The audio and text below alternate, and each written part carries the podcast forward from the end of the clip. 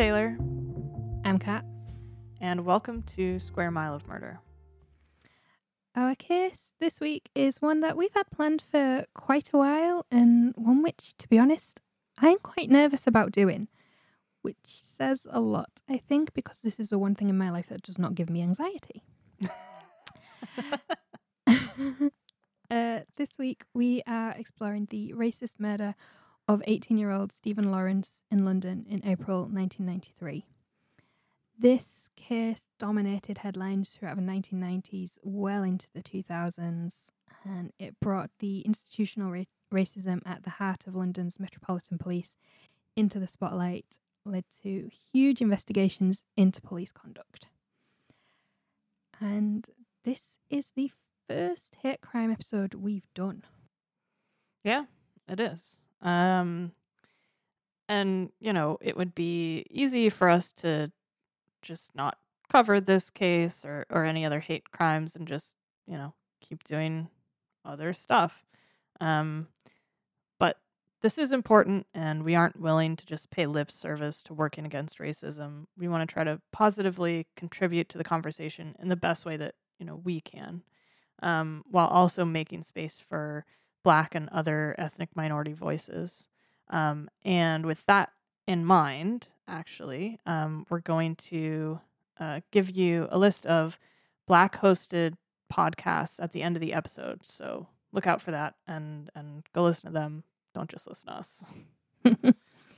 yeah, I mean, personally, I feel like this case is so very important. I mean, firstly, it exposed institutional racism in this country. It was something you could no longer deny. I mean, the police continue to try, but it really brought it into the spotlight. hmm And B, in this country, we are so very good at pretending racism just isn't a thing anymore because, get this, right?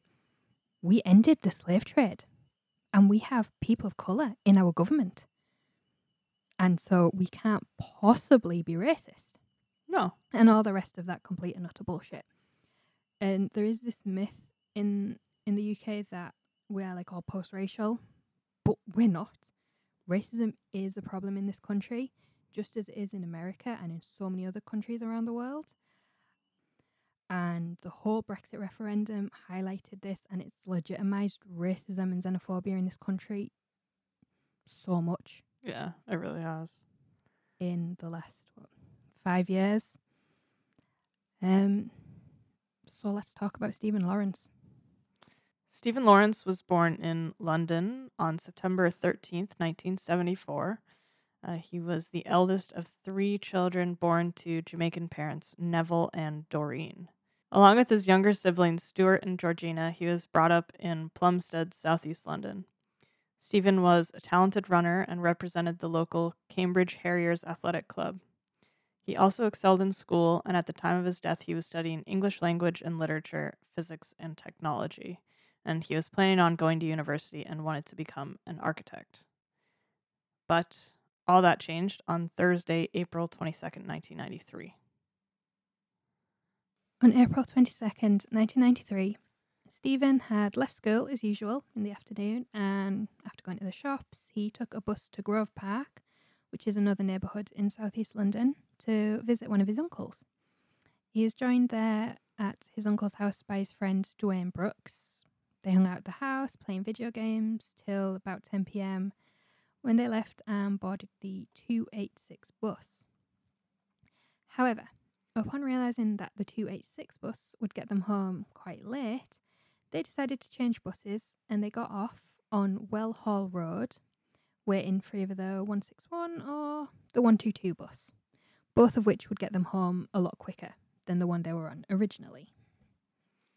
Um, the pair got to the bus stop on Well Hall Road at 10:25.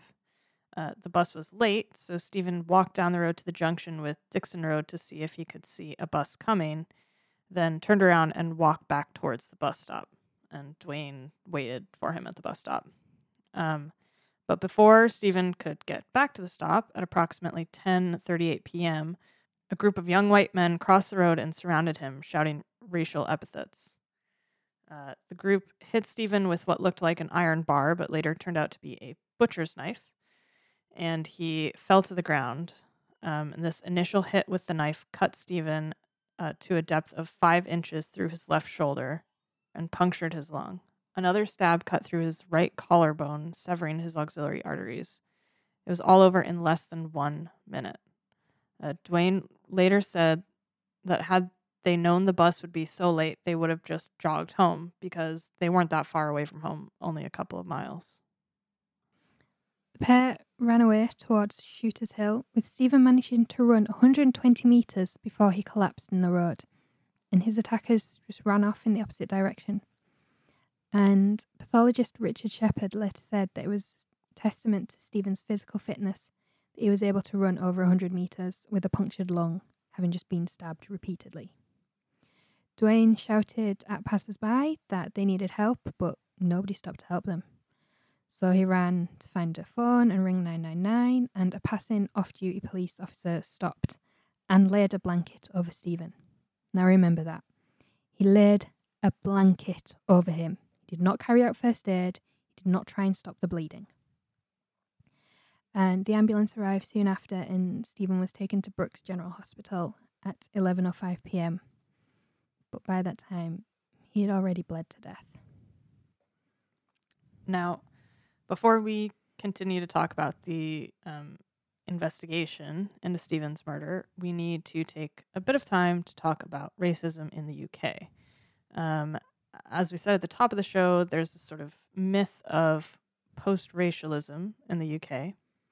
Um, in the 1940s, with the UK in ruins following the Second World War, people from all over the British Empire were invited, word to keep in mind, to come to the UK and help rebuild the country following the war.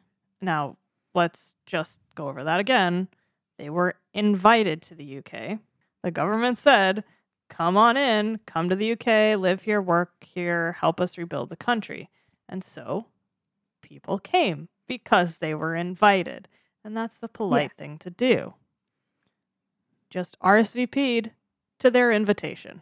Uh, so this generation of people who came to the UK because they were invited became known as the Windrush generation.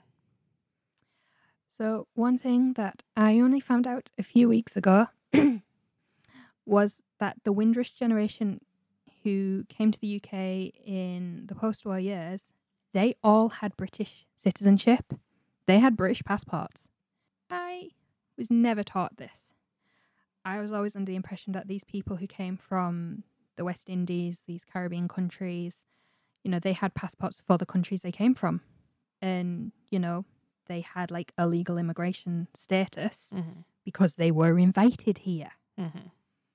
But that is not the case they all had British passports. They were all British citizens when they came here. Mm-hmm. They only ceased to be British citizens when these British colonies gained their independence, which I believe was in the 70s.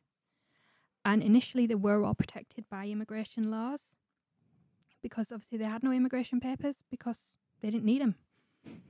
Because they were British. yeah. Changes in immigration laws in the last decade have, over the last two decades, have failed to protect them. And this is what led to the so called Windrush scandal.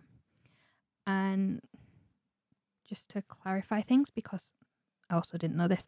So, quite often the Windrush generation are described as being from the West Indies, which is often used interchangeably with the Caribbean.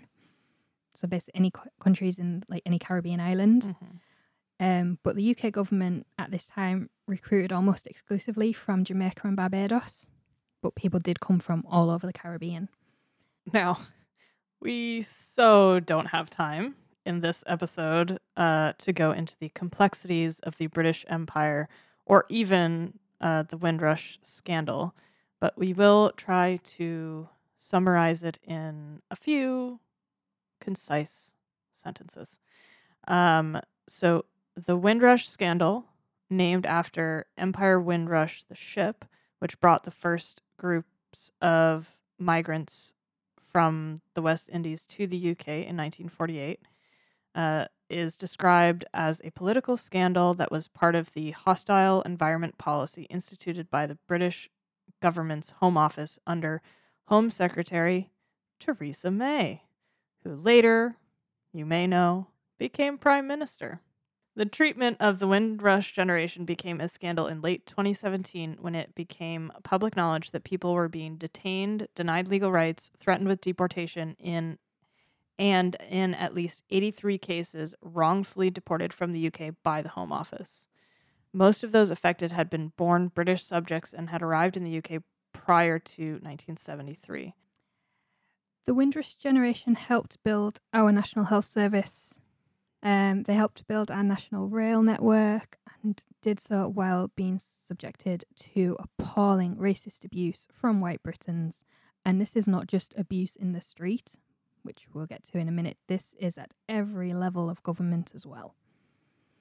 Uh, Caribbean immigrants were blamed and scapegoated for all the ills in society, along with the Indian migrants who came before them from, uh, who came from India and what eventually became Pakistan.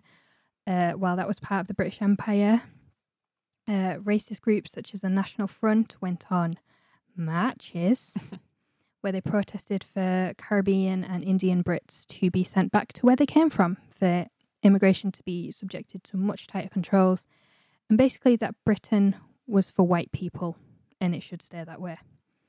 And yes, we are talking about the 70s, not a few weeks ago. Yeah, but uh, don't blame you for possibly yeah. getting those confused.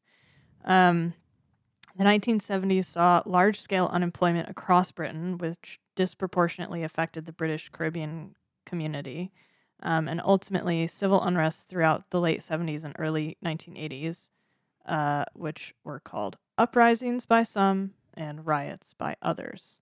Then Home Secretary William Whitelaw commissioned the Scarman Report to investigate the causes of these uprisings, and the report identified both racial discrimination and a racial racial disadvantage in Britain, and concluded that urgent action was needed to prevent these issues becoming an endemic, ineradicable disease threatening the very survival of our society.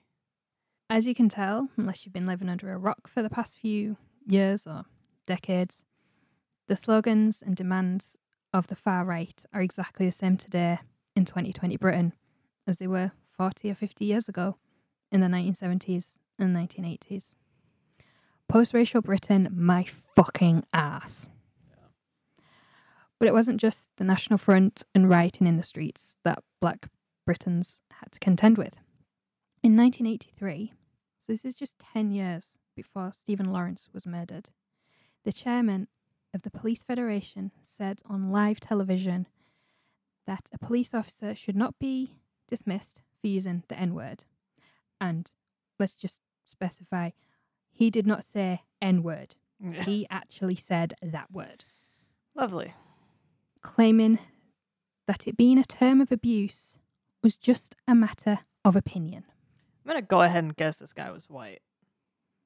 Yeah. Yeah. What what made you think that? Just a hunch.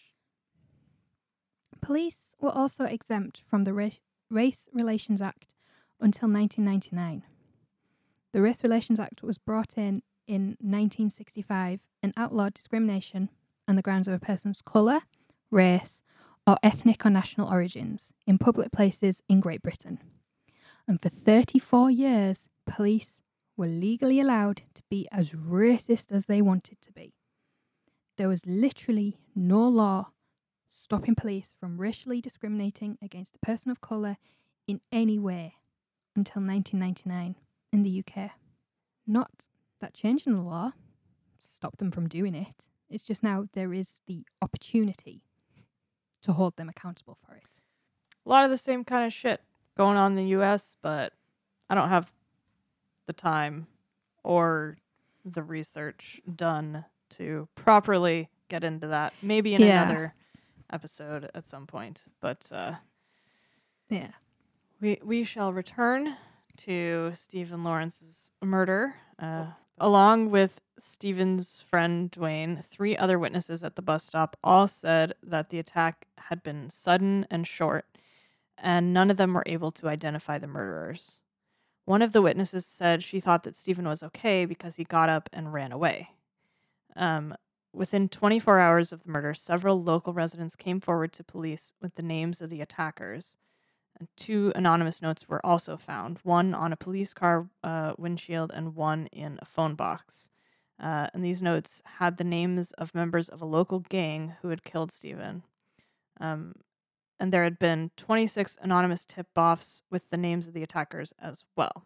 The same five names kept popping up, and they were Gary Dobson, Neil Acourt and his brother Jamie Acourt, Luke Knight, and David Norris. Despite multiple witnesses, and at this point there was over 30 of them, giving the same five names, it still took police four days to actually do anything. Four days in a murder inquiry. It just, it's so many people coming and telling you these are them. Yeah. Like, why don't you just look into it? Yeah. So, four days later, they began surveillance on the suspects' homes. No arrests, no interviews, no questions. Half assed surveillance, which in a moment, you, well, later on, you'll see why I'm calling it half assed surveillance. One of the senior of- officers in the case actually said in a BBC documentary that we watched, which is called Stephen, the Murder That Changed a Nation. And yeah, one of the senior officers in this case actually said it was a rumour going around and people were just phoning in names that they heard. And that that isn't evidence, and that's why they were slow moving forward. Why appeal for information if you're going to be like, oh, it's just a rumour? That's the thing. All information is just rumor until you, the police, corroborate it. Yeah. Like, But you've also got 30 people corroborating the same information. exactly. Like, if if it's not if some, all roads lead to racist white boys, follow the fucking roads to them. Yeah. And four of these five youths, I think I actually called them men earlier. They weren't. These were all, they're actually all under 18. So, four of the five youths were already known to police for being violent, white supremacist pieces of shit. And they were linked to a number of racist knife attacks or attempted knife attacks in Eltham, southeast London.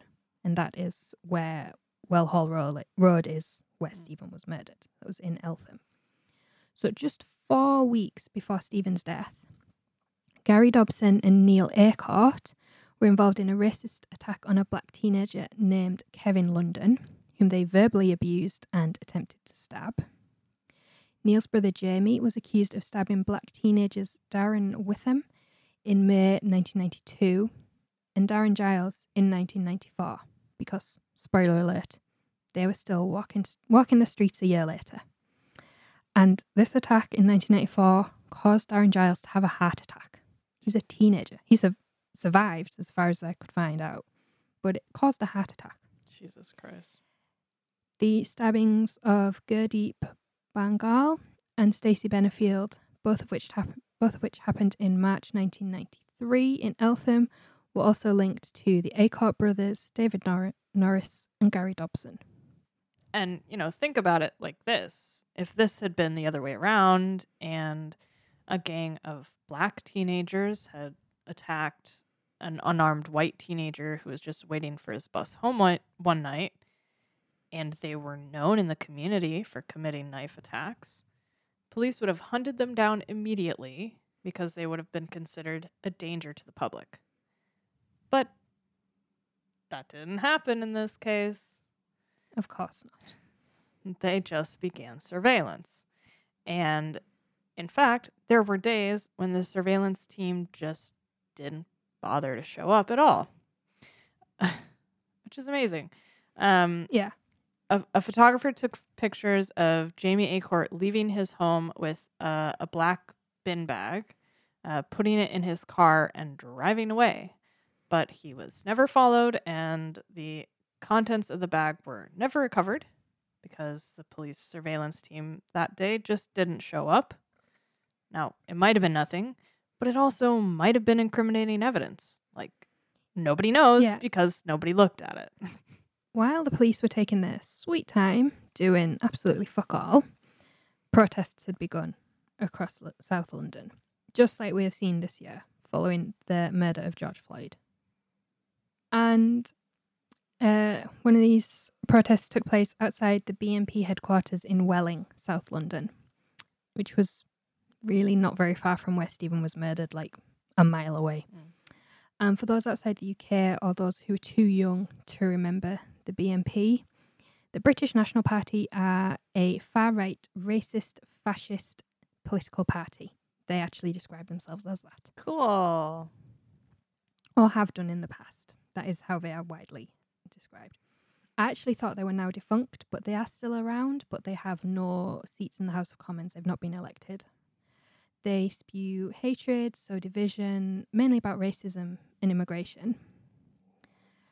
And Stephen's friend Duwayne was at this protest and he was arrested for damaging a BMW. But he wasn't actually arrested until October 1993. So Stephen was murdered in the April, and these protests took place late April, early May. He wasn't arrested until October. Just remember that. Um, so family liaison officers were sent to the Lawrence home. Uh, but Neville and Doreen would later say that police weren't really interested in what had happened to their son, but uh, instead wanted to know what connections he had to criminals or gangs or drug dealing. Um, which he had none. He had no connections to these things. Yeah. And for uh, anyone wanting to know a little bit more about FLOs, family liaison officers, we talked a little bit about them in the Shannon Matthews episode we did a couple weeks back. yeah. Um, but it's important to note that while these officers that are embedded with families are, um, you know, there to provide a line of communication between the police and the family, they're also sent there to investigate the family in in a lot Yeah. of ways. So keep that in mind. These weren't just they're supposed to investigate what happened, not Yeah. what they want They to have happened. happened. Yeah, Yeah. exactly. Like th- it's not just an altruistic like oh, we'll we'll be here to help you like talk to the police investigating the case. It, it's not exactly how it works.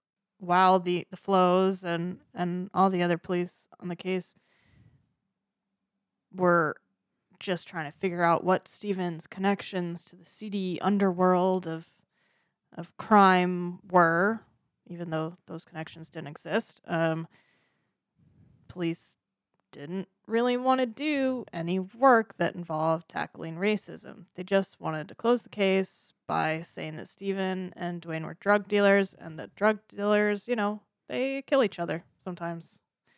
Um, they even claimed that Stephen had been burglarizing houses because a pair of gloves were found near the crime scene. And obviously, the only possible reason a black teenager would have a pair of gloves is to be a burglar. Not because it might have been cold at night. Yeah. I mean, the the night he was murdered, he had five layers of clothing on, so I'm gonna guess that it was cold. I'm I'm just gonna gonna say that's probably a better reason. Yeah. Um they yeah. There was literally no evidence that these gloves had ever been used in a burglary. And like, But- what if I found a pair of gloves at a crime scene where a kid who had yeah been wearing a bunch of layers had been killed? I wouldn't think, oh well, this kid was a burglar because he had gloves. I'd think No. this kid was cold because it was cold. Yeah. look at the rest of his clothing.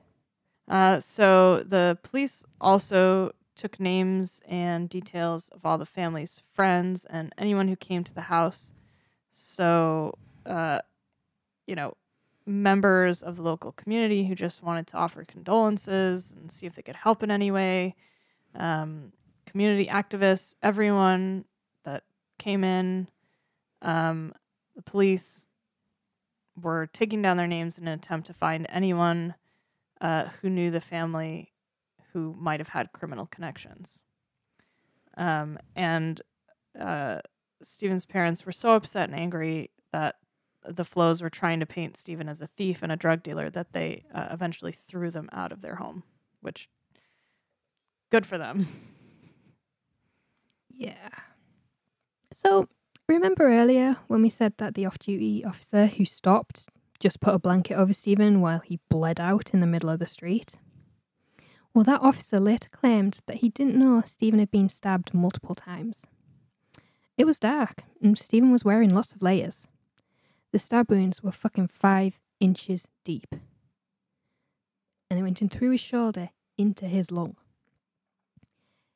That is a lot of force. That is a lot of hate. That is a lot of intention. And that is a lot of blood. That's the thing. They hit arteries. And Yeah. arterial arterial blood is under pressure. So it goes everywhere and it goes fast and at speed. Like Yeah, I, I do not believe for a second that nobody noticed.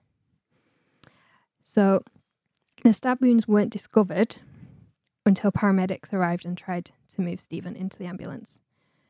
On duty police also arrived um, just before the ambulance did, and still not one of them even checked if he was breathing.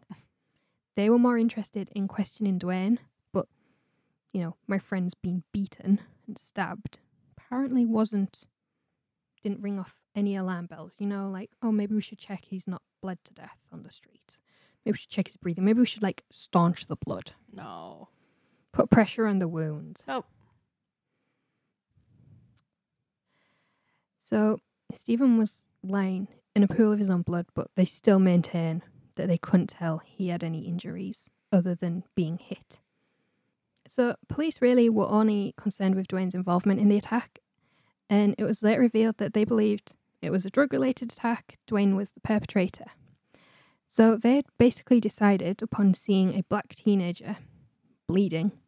I will never believe that they did not see him bleeding No. There's no way. they saw this black teenager in the street bleeding, decided it was two black gangbangers who fought over a drug dealer, one killed the other. The police also theorized that the racist term the group shouted at Stephen before they stabbed him was a nickname. Yes, you heard that correctly. The Metropolitan Police, supposedly the best police force we have in this country, God help us all, asked if a group of white youths known in the area for their connections to multiple racist attacks might have been calling Stephen the N word because it was a nickname they had for him. So much backwards logic there. Like what the Yeah. fuck? Yeah. Um so as we said before, Neville and Doreen were vocal in their criticism of the Met Police and the glacially slow movement of the investigation. And they saw it as the police trying to prove Stephen was a criminal rather than arrest the five youths who at least 30 local people had named as being involved in multiple racist stabbings in the local area. And it was also revealed years later that a woman who is described as a quote vital witness had telephoned police three times in the days following the murder, claiming to be a witness and to have information, but police just never followed up with her. Two weeks after the murder, Nelson Mandela came to Britain. I'm just going to assume everyone knows who Nelson Mandela is. I think that's or a was. safe assumption. And he met with Neville and Doreen Lawrence. He spoke with them about Stephen's murder, about the lack of police action, or even the police caring that a black teenager had been murdered by a gang of white teenagers in the street. And then Nelson Mandela spoke to the international media about Stephen's murder. And this is when this case went from being a small little local story to being a huge national news story, which dominated national headlines for two decades. Mm-hmm. And interestingly, and I'm sure this is a complete coincidence and had absolutely nothing to do with the fact that Nelson fucking Mandela had just told the international media that the Metropolitan Police weren't the least bit interested in finding out who had murdered Stephen Lawrence and had done nothing despite multiple witnesses giving the same names. and corroborating information. Nothing to do with that. But the very next day, the first arrests were finally made. Definitely just a random coincidence. Obviously. Yeah, those those dates just just. I mean, it was planned all along, even Yeah. before they were humiliated by Nelson Mandela in the international media. It's fine. Um, but even better, um, the Lawrence family weren't even told about the arrests. They found out about it on the news. Uh, and police were very tight lipped about the arrests, and they claimed it was because the suspects were juveniles, and that meant that they had to proceed carefully.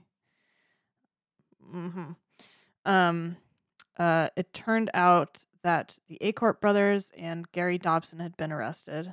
David Norris turned himself in a few days later, and Luke Knight was arrested on June 3rd. Uh, Duwayne had picked Neil Acourt and Luke Knight out at um, identity parades as being two of Stephen's murderers, and on June 23rd, the pair were charged with murder. But the relief for Stephen's loved ones and all the local communities didn't last long. Because on June 29th, less than a week later, the pair were released with all charges dropped. The CPS cited lack of evidence as the reason, stating that Duwayne wasn't a reliable witness. But why all of a sudden was Duwayne not considered reliable? Well, the sergeant who oversaw the identity parade in which Duwayne identified Luke Knight, which I believe was the third identity parade he'd attended. DS Christopher Crawley said that Duwayne had told him he was picking suspects out based upon descriptions friends had given him of the Acourt brothers. Firstly, I don't believe that for a 2nd Mm-mm.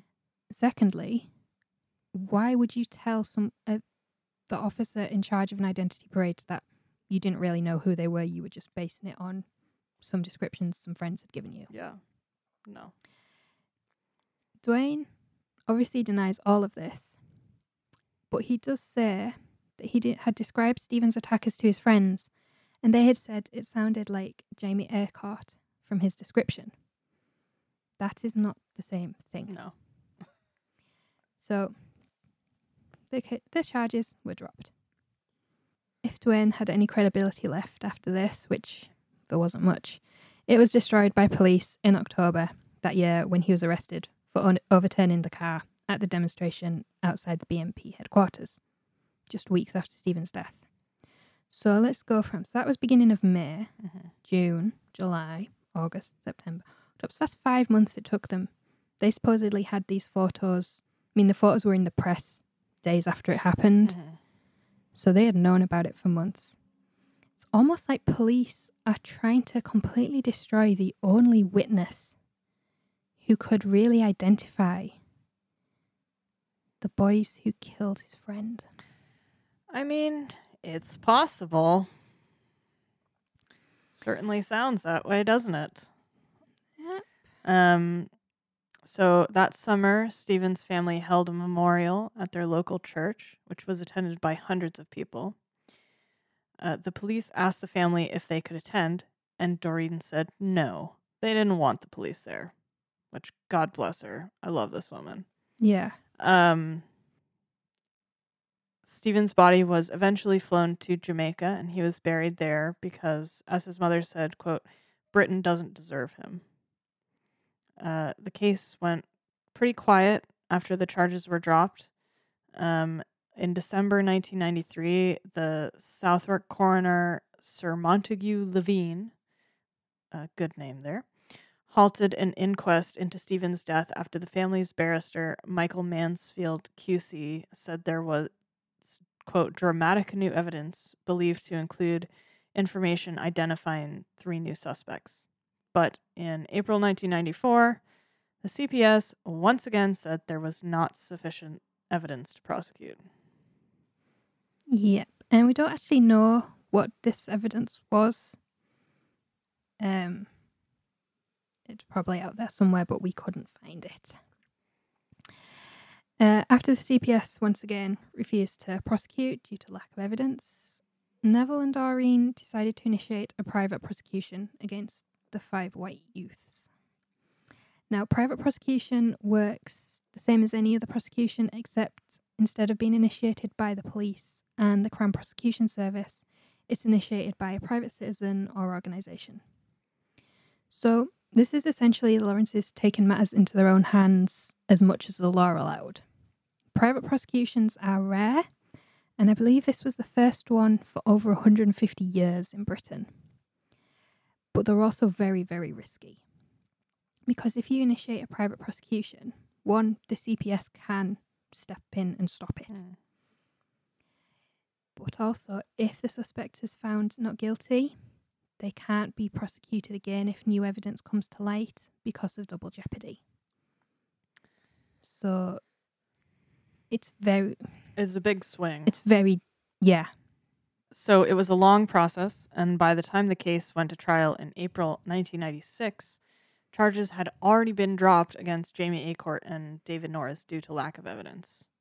On the 23rd of April 1996, the three remaining suspects, Neil Acourt, Luke Knight, and Gary Dobson, were acquitted of murder by a jury um, after the trial judge, Mr. Justice Curtis, ruled that the identification evidence given by Duwayne Brooks was unreliable.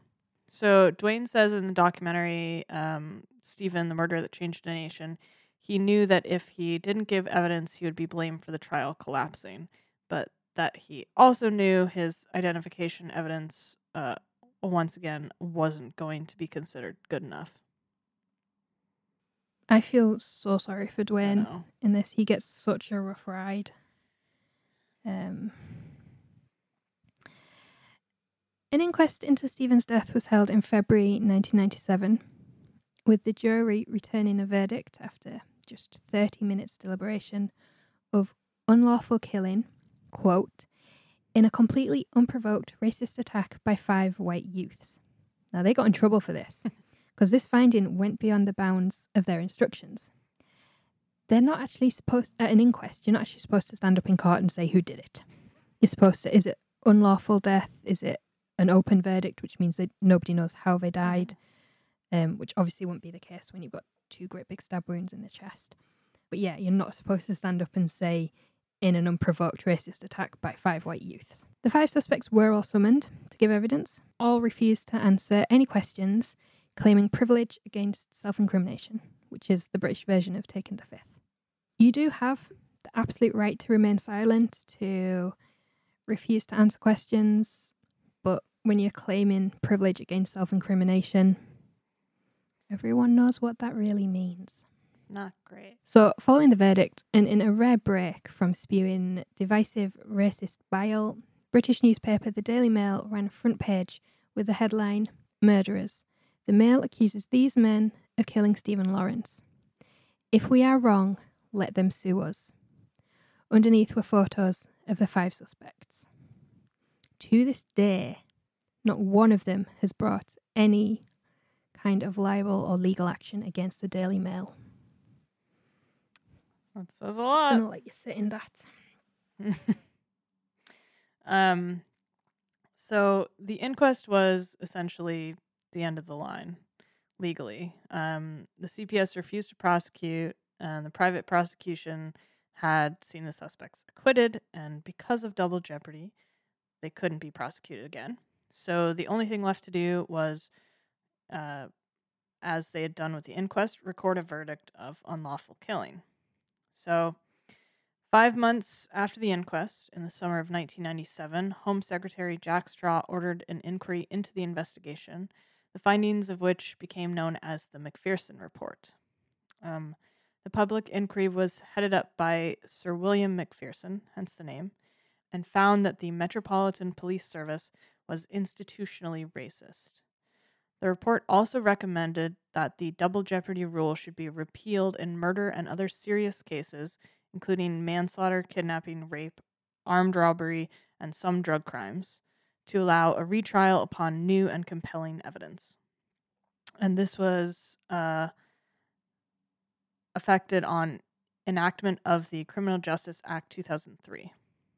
The report also found that the Metropolitan Police had ignored the findings of the Scarman report in 1981, um, which, you know, as we said, the whole if you don't stop this racism, it will be a disease threatening the very survival of our society.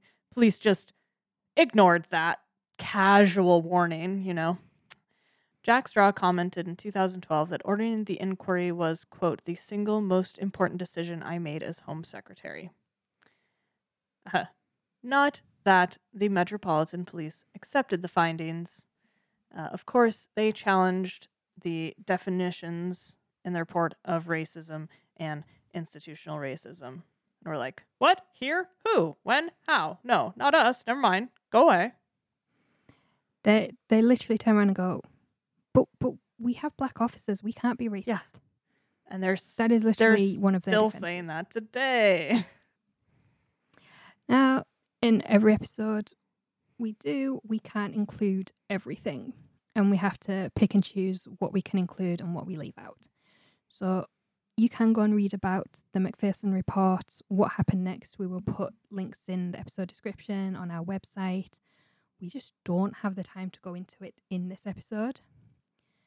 Um this I think is what gave me like made me so nervous about doing this episode, just what we can include and what we can't. There's a lot because of all, all these like reports and related like subjects. There's a lot that Yeah. like this could be easily like a five or ten part series. th- this could be its whole like a whole standalone podcast that went on for years. So obviously we don't One- we don't want to do that because it doesn't it, uh, it- I think also what's important is to to go through and tell the story of Stephen Lawrence and the sort of Yeah. touch on the impact and the surrounding circumstances and the context but like yeah. So this episode we're focusing on this one person this one case and then you know we can point you Yeah. towards the other direction Yeah. And also, I mean, we've talked about this between the two of us quite a bit. It's not our story to tell. no not at all We will stand up, we will do everything we can to be better allies, but at some point it stops being our story. It's not our story to talk about. And if you want to go into that much depth about racism in Britain, two white people, one of whom isn't even british not not Yeah. the right people to be spearheading the the, right people. conversation no. and like there are many many wonderful creators and writers and and podcasters who do a much more eloquent job than we could ever hope to do and so yeah. we will point you in their direction and uh, Yeah, and it goes back to what we've said before. We understand that we will never understand. Yeah. But along with sharing competence and racism, there were also accusations of collusion and corruption within the Met, as I suppose there always is, um, which led to the killers being protected by the original investigation team. And again, we just don't have time to include it all, but we will leave links to articles and documentaries and things about that on the website as well. So, as Taylor said, we are going to focus on Stephen's story and what happened next in the case. And yeah, the Macpherson report was a landmark report. And it was described as one of the most important moments in the modern history of criminal justice in Britain. But it still left Stephen's murder technically unsolved. And it fell into the cold case pile. That was until 2006, but we'll get to that in just a minute. The Criminal Justice Act of 2003, which actually didn't go into law until 2005, and it meant that double jeopardy no longer applied in murder cases and other serious crimes where there was new compelling evidence. So that meant that if there was new evidence implicated Gary Dobson, Neil Acourt, Jamie Acourt, Luke Knight, and David Nor- Norris in Stephen Lawrence's murder, they could be prosecuted again. huh. Repealing double jeopardy was described as the most far reaching change to British law for 800 years. And if, like me, you're wondering what happened 800 years ago, in the year 1215, the Magna Carta was signed. And we really don't have time to get into that history lesson today. Just go Google it. But like quite impressive for something to be the most striking change in nearly a millennia. Like Yeah. in June 2006, like we said, a cold case review uh, was opened involving a full re examination of the forensic evidence, although uh, this was kept fairly quiet for over a year. Um, the cold case was headed up by Detective Clive Driscoll. He sort of stumbled upon the case in June 2006. Um, he was sent to clear out a police building which had been sold, and he came across hundreds of boxes marked Operation Fishpool, which was the original, uh, which was the name for the in- original investigation into Stephen's murder. Um, he was told to just throw away the boxes of files, which again, Yeah. This this is still it's a cold case, but it's open. open. Technically. Everyone knows who did it. is ruled to be an unlawful death. You're the police. Keep your fucking case notes. um. Mm, double jeopardy has been repealed. That possibility is there. anyway, um, he did not throw them out, which is great. Uh, but instead, Driscoll spoke to Cressida Dick, who at the time was uh, assistant deputy commissioner of the Met Police. She is now the commissioner of the Met Police. Um, Driscoll volunteered to take on the case. Clive Driscoll was determined, and in the documentary The Murder That Changed the Nation, he says other officers told him to be careful because Doreen Lawrence would be critical of him and, you know, very vocal in her criticism as she had been with the previous investigation. And he says, Well, she's got every right to be. She's his mum, and she's lost her son for God's sake. Finally, some So- sense. Like, Yeah. I have a lot of respect for this man. Clive had been given reports which were prepared by other police officers to familiarise himself with the case. And they said that Doreen had refused police access to Stephen's school records. But then he read police statements from the original investigation and found that she'd given them over without question. Anything they wanted, she'd pretty much given them. So at that point, Clive Driscoll realised he couldn't trust what he'd been told by his own colleagues in the Met. So he decided to in- reinvestigate every inch of the case. And he took these original witness statements and walked down Well Hall Road. And he even went with Duwayne Brooks and walked down the street together when he realised that the road layout was different because it's been 13 years. Yeah. And in a documentary, Duwayne Brooks says that, you know, him and Clive were walking down the street and it's like, well, actually, this was here and that was there, and there was a tree here, and this layout was a bit different. And Clive Driscoll told Duwayne that walking the street with him had and learning the old layout had changed and how it had changed, cleared up something for him, but never told Duwayne what that something was. But yeah, he's like going back, reinvestigating, doing everything. Yeah. So Good. Someone Yeah, finally. good on him. um, Stephen's attack was always described as very brief. Just that you know this gang flew in, stabbed him, and, and then ran away. But uh, Clive quickly found out that the attack lasted 50 seconds, which, when you think about it in the time frame of someone is attacking you, that's not so brief. When he realized this, he realized that a 50 second attack meant that there would have been a lot more forensic evidence uh, than people had originally thought. And obviously, in the 13 years since Stephen's murder, forensic science had developed massively. So, the two most important pieces of new evidence were a microscopic blood stain on one of the suspect's clothing, uh, and then fibers and hairs from Stephen and his clothing that were found on multiple items of clothing belonging to two of the suspects. Um, and good old Clive found these within three weeks of taking over the case. Not three years, not three months, not 13 years. Yeah. Three weeks. Three three weeks. In three weeks, he'd managed to go through all the witness statements, like get the whole forensics team together to re-examine everything. That is amazing. Pretty impressive. Um, the original evidence bags were also examined because over the years, when the, the bags had been moved or knocked around, some of the dried blood had flaked away from the clothing. And um, the team then pieced it back together from from where it, from whence it had fallen, if you will, and and figured Yeah, things and this out. is microscopic, yeah, like teeny tiny. like traces of blood. This isn't like big blood clots. Yeah.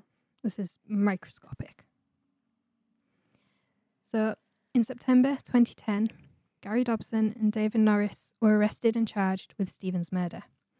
And in October 2010, the Director of Public Prosecutions, Keir Starmer, who is now the leader of the Labour Party, and um, can tell he was a barrister, where he goes after Boris at Prime Minister's questions. I'm very much enjoying it. Um, he applied to the Court of Appeal for Dobson's original acquittal uh, in the private prosecution to be quashed. And at hearing in April 2011, it was quashed, and that meant he could be tried again for Stephen Lawrence's murder. And because the charges against Norris had been dropped before the private prosecution went to court, there was no need for an acquittal. So double jeopardy didn't even apply to him. Perfect. Um, now, following the Macpherson report, so it's because it's a public inquiry, anyone can go, and all the suspect five suspects were summoned to give evidence. Mm. There's many, many, many photos of them five suspects leaving the inquiry. They're full of swagger. Their teeth are bared. They're there. They're ready to pick fights with literally anyone and everyone. I mean, why not? They had literally just gotten away with murder who wouldn't have all the confidence in the world? And those images were sort of sealed in the public's mind as, you know, images of Stephen's killers. But when Dobson's acquittal was quashed, the appeals judge emphasised the need for a fair, fact based trial and reporting of the trial, and that it was a new trial with suspects who were innocent until proven guilty. The case went to trial on November 14th, 2010, at the Old Bailey in London and centered on the new forensic evidence that was found. Um, the defense argued that it had been contaminated and that it hadn't been stored properly. But uh, the evidence was deemed admissible in court, and that wasn't the only thing that was. Uh, when the suspects had been under surveillance, cameras and microphones had been placed in their homes and recorded hours and hours of them talking about how much they wanted to kill black people. And this footage is now famous, or infamous, as it may be, uh, because it involved David Norris talking about how he would attack a black man and, quote, fair warning on language here, skin the black cunt alive and set him alight. Other footage showed them playing with knives and acting out stabbing a black man in the exact same manner that Stephen Lawrence was stabbed. Duwayne Brooks once again gave evidence at trial, uh, but thankfully this time was given the credibility he deserved. Both Dobson and Norris gave evidence in their own defence. They both used their mothers to give them alibis. David Norris claimed that he had been at his girlfriend's house, but Gary Dobson claimed that he was at the Acourt brothers' house returning a Bob Marley CD. Because we all know that if you listen to reggae music, you can't be racist. and also placed himself with the Acourt brothers, although they have not yet been indicted for Stephen's murder. Unsurprisingly, the Bob Marley CD did not persuade the jury of Dobson's innocence. And on January 3rd, 2012, almost 19 years after the fact, Gary Dobson and David Norris were found guilty of the murder of Stephen Lawrence. The pair were sentenced at Her Majesty's pleasure, which means a sentence of indeterminate length, with a minimum term of 15 years and 2 months for Dobson, 14 years and 3 months for Norris. The minimum terms are law. Actually, half the minimum term for racially motivated murder in this country. It's now 30 years minimum. And this reflects the fact that they were juveniles when they committed the murder. Dobson was 17 and Norris was 16 when they murdered Stephen Lawrence. And just to kick a pair of racist murdering pieces of shit when they're down, at the time this went to court, they would have been in their like mid 30s, so six or seven years older than we are now. Fuck me, they look rough for their age. I would have said well into their 40s. Don't be racist, kids. Yeah, Gives you exactly. wrinkles. Don't smoke and uh, don't be a bigoted asshole. It'll age you exponentially. Yeah. Um, after the convictions, Daily Mail editor Paul Dacre, who had been editor at the time of the Murderers headline, took full credit for bringing about these new convictions, claiming that if it hadn't been for him and his team running that front page, there uh, would never have been any convictions. I literally can't roll my eyes anymore because I think I will go blind. Yeah, like just nah, nah, bro. Nah. Um, thankfully, the judge in the case felt differently. And after sentencing, he called Clive Driscoll up into the witness box and gave him and the whole cold case team a judge's commendation for all of their work.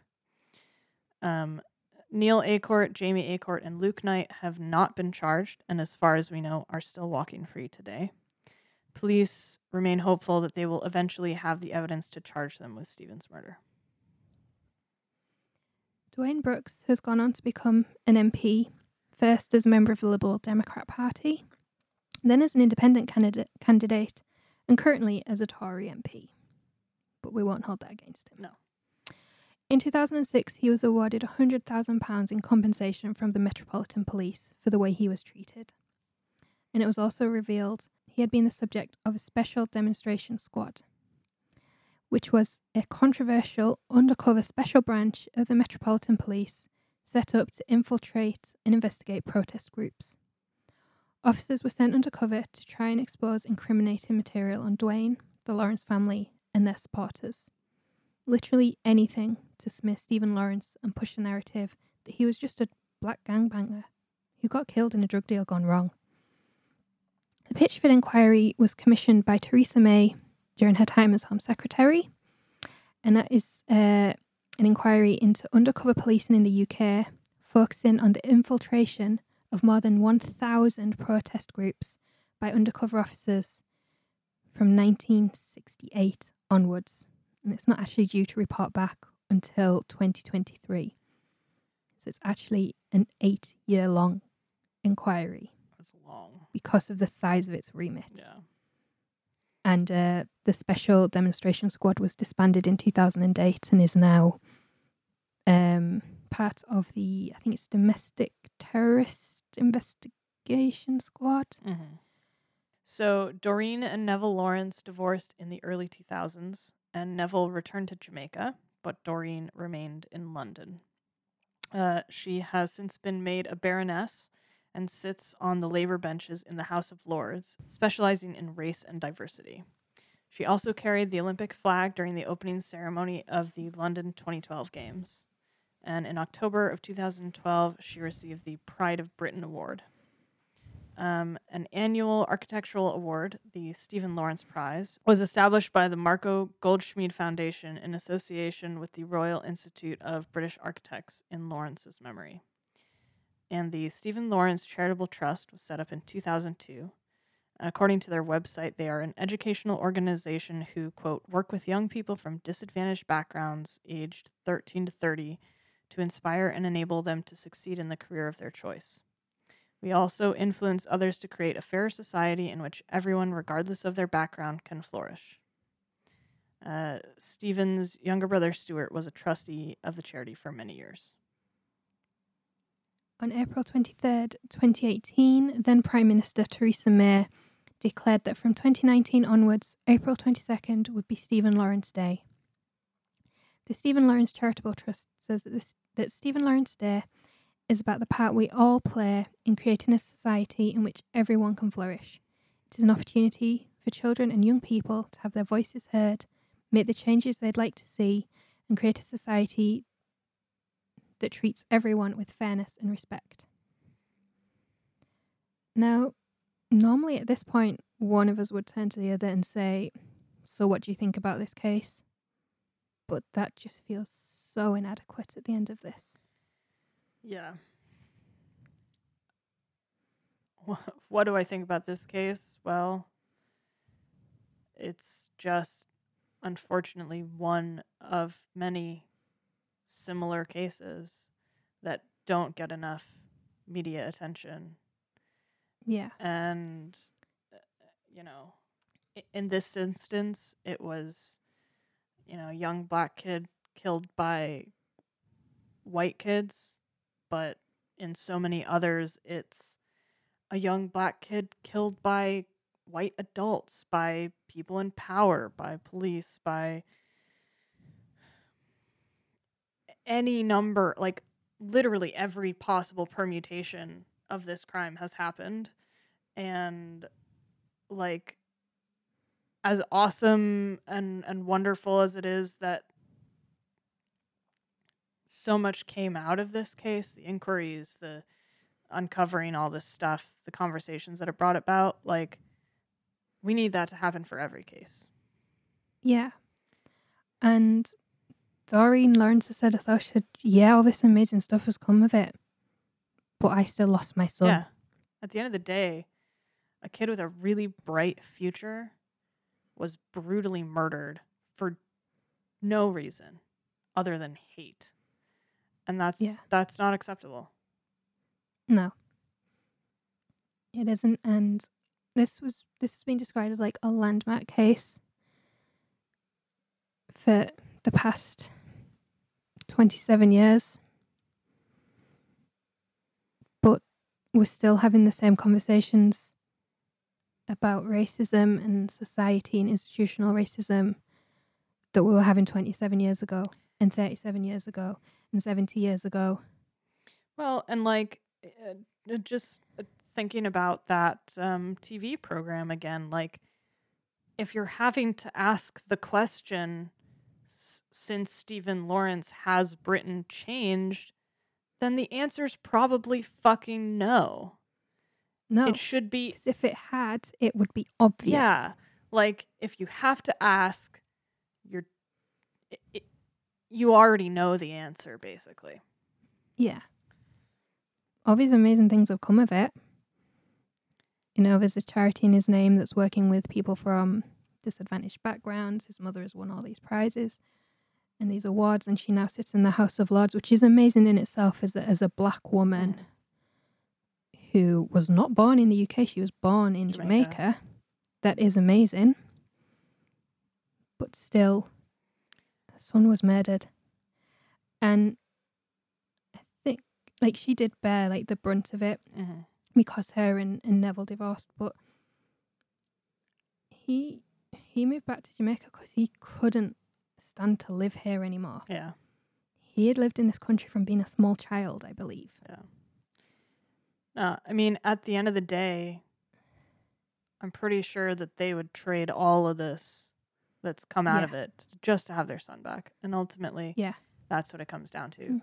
Someone lost their life, someone lost their son, their brother, their, you know, Yeah. grandson, friend. Like it this didn't have to happen.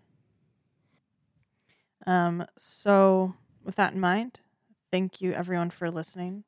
Uh be sure to check out uh, the show notes of this episode and uh, our website where we will have a list of resources uh, on being anti-racist and on being a better ally uh, on bail funds that you can donate to um, and other charities you can donate to. So uh, please check that out. Um, tell us about any resources that we've missed that you think might be useful to include. And uh, do correct us if we've gotten something wrong. Uh, we want to hear.